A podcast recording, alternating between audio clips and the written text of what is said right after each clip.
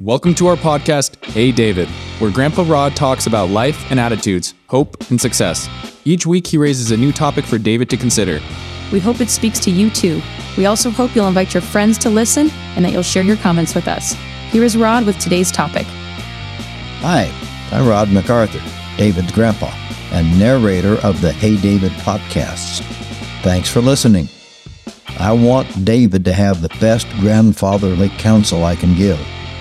It could be that you'll gain some light pointers too. Welcome. Today, I'm going to talk with David about the dangers friends can introduce. Good ones inspire, but bad ones can lead you astray. Pick wisely and avoid dark places. Hey, David, it's Grandpa. In my last visit with you, I talked about my friend Steve. He was such a powerful influence in my life for good. He filled my heart with love as well as with a sense of belonging.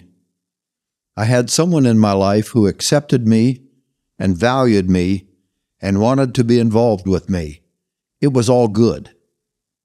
Today, let's look at the dark side of so called friendship. I said so called because there is a tendency in young people that inclines them toward superficial relationships. The desire to be accepted or to belong can be a blinding thirst, and fun loving activities can hide potential problems. Maybe we can avert the danger. Not everybody you meet will have the high moral values and ethics that you have. It's altogether possible that there is some engaging feature that attracts you to them, but doesn't expose to you the rest of the story. Shared values are important. But shared likes or shared intrigues, while they are enticing, can be subtly dangerous. What if there's a wolf hiding under a sheepskin? What if your would be friend injects ideas and influences that run contrary to your values? In an earlier visit, I described how my cousin Rocky induced me to steal an apple. I could have walked by a thousand storefront displays of enticing apples or strawberries or whatever and never have thought of taking one for myself. But there was Rocky, and he said, Let's take one. So I took one. Sometimes friends can adversely impact your decisions. Looking back, I can say without hesitation, nearly every bad decision I've made in my life can be traced back to two mistakes. Yeah, I made some bad decisions. You will too. Here are the mistakes that I can trace them back to. Number one, I let peer pressure override my know better. And, or number two, I didn't ask for a second opinion. We talked about seeking and listening to good advice in a previous podcast, so I'll just skip right to the essence of today's podcast and talk about the impact of friends chosen superficially, unwisely. Let's just call it adverse peer pressure. Here are some stories from my youth where friends influenced me to act in ways contrary to my values, actions I remember to this day with embarrassment and regret. Story number one The only football I remember. The first one tells how I found and kept a lost football. My Cub Scout leader, when I was in grade school, owned a filbert orchard, lots of nuts. When her husband died, she could no longer care for the property, so she sold it to a developer who turned it into a subdivision. He called it Park Orchard. As the subdivision populated, the Kent School District saw that they needed a new elementary school. They called it Park Orchard Elementary. My buds and I would go to that playfield to play football. One day, we saw a football at the edge of the field in the tall grass. Written on it in big letters was this identifier Room 4. In order to impress my friends, I picked up that football and instead of returning it to the school, I kept it.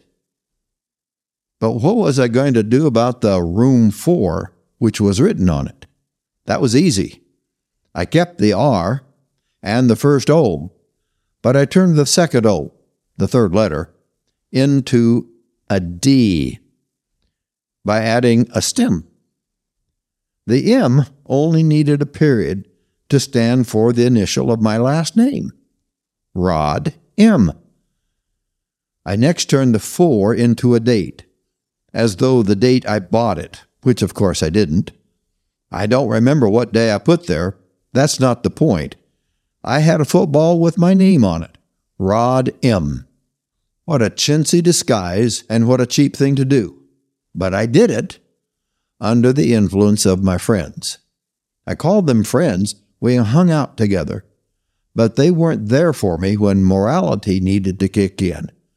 Like I said, it's the only football I remember having. But the memory is etched by guilt.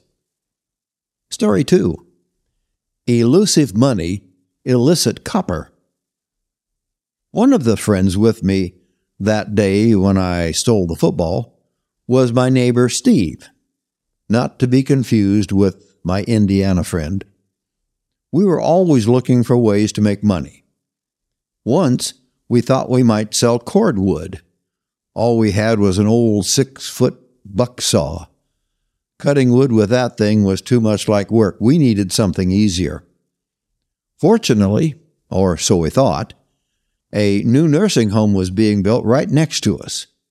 One night, when we went to look it over, we noticed what seemed like miles of copper tubing for heated floors. What if we took some of the copper and sold it? We asked each other. So, we took some. Boy, were we stupid. In order to successfully sell the copper, we decided we needed to melt it first. Otherwise, people would recognize the pipes as stolen. So we took the copper out into a previously dug pit in the field, built a fire in the pit, and tried to melt the tubing. Copper doesn't melt in a bonfire. We didn't know that. All our fire did was draw the attention of a nosy neighbor. He saw us handling pipes. The rascal? He told my parents what he saw. The next night, they sat me down in the middle of our living room and extracted a tearful confession from me. We gave the copper back. Graciously, the company did not press charges, but I owed them some money. Talk about a plan that backfired. I can't say it was Steve's fault, but I can say that if I hadn't been hanging with him, I never would have taken the copper. Story 3 My Ugly Hangover. This next story is worse. Shortly after I graduated from high school, I went riding around with a friend. Galen was a few years older than me and had his driver's license. He was the brother in law of a good friend from church. In fact, Ken was my go to mentor. Whenever I wanted non parental adult guidance, I would talk with Ken. As usual, Galen and I just went cruising. We often visited spots at the south end of Lake Washington. Sometimes we would drive into Seattle and walk the streets.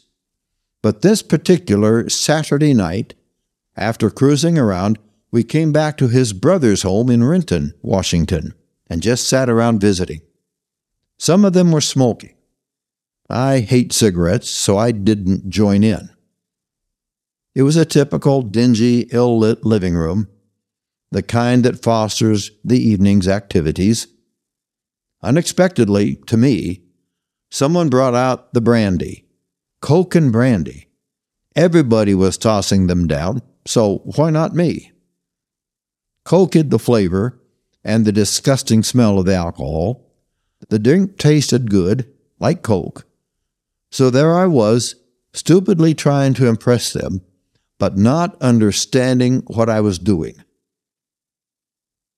Predictably, before I knew what was happening, I stumbled hurriedly into the bathroom. There I was, on my knees before the great white throne, talking to Ralph. The next morning, Sunday morning, at church, it was obvious to Ken that I was hung over. That was my first, my last, and my only hangover. I still remember how ugly I felt, knowing I had disappointed Ken. What I'm telling you, David, is this. I would never have experienced that except for the influence of Galen. Friends can be dangerous. Life went on. I was able to break away from these negative influences and enroll at the University of Washington. I majored in chemical engineering. Let me say it this way the study never got boring.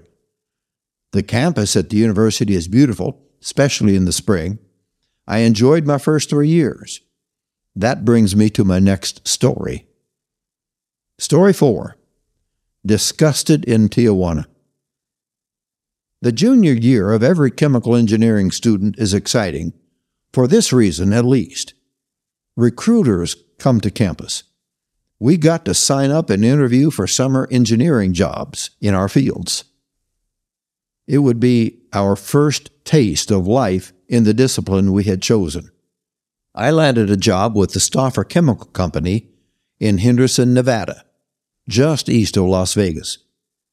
They took unrefined rock salt, dissolved it in water, and put it through an electrolysis process to extract chlorine gas. A byproduct was caustic soda. We sold both. It was hot in Henderson that summer, every summer, really. We looked for ways to break the boredom and get some relief from the heat. Two other student engineers had also hired for the summer. One came from the University of Montana, and the other was local. So, what were three college juniors going to do stuck out in Henderson, Nevada? Understand that this was back in the late 1960s. Not much was going on in Henderson then, though it later became a booming area. One day, the three of us decided that we were going to take a road trip to Tijuana, Mexico. So we did. What I saw there still disgusts me, and it's etched in my memory. I went along mainly to hang with these guys. I never would have gone there on my own. To illustrate, one weekend I booked a flight from Las Vegas to Los Angeles so I could spend the weekend with my aunt and uncle. That's the kind of trip I would make on my own, but never one to Tijuana. What I saw there disgusted me. I saw people passed out drunk at jai alai tournament. I saw young women hustling at a bar. I saw kids who scrambled for any scrap of paper falling to the ground, thinking it might be money. The place was impoverished and degraded. Like I said, I never would have gone if it hadn't been for the influence of those two young men. I can't even call them friends, but they were the only guys I had to hang with that summer. David, you know me. You know that everything I just mentioned is far outside of my character set. But being honest, I affirm I did them. I did them under the influence of other young men. I did things that I would not have done except for their influence, and that's my point today. Just like the great influence my Indiana friend had on me for good and for noble living, these people were the opposite.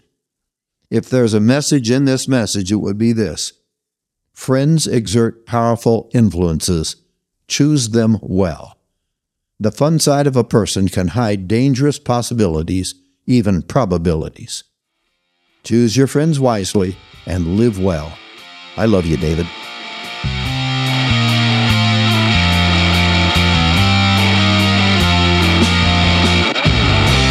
Thanks for listening. If you got something worth holding on to from this blurb, come back next Monday. Next week, I want to talk with David about the disaster of shutting out dialogue.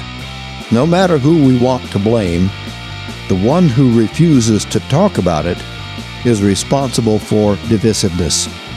See you next week.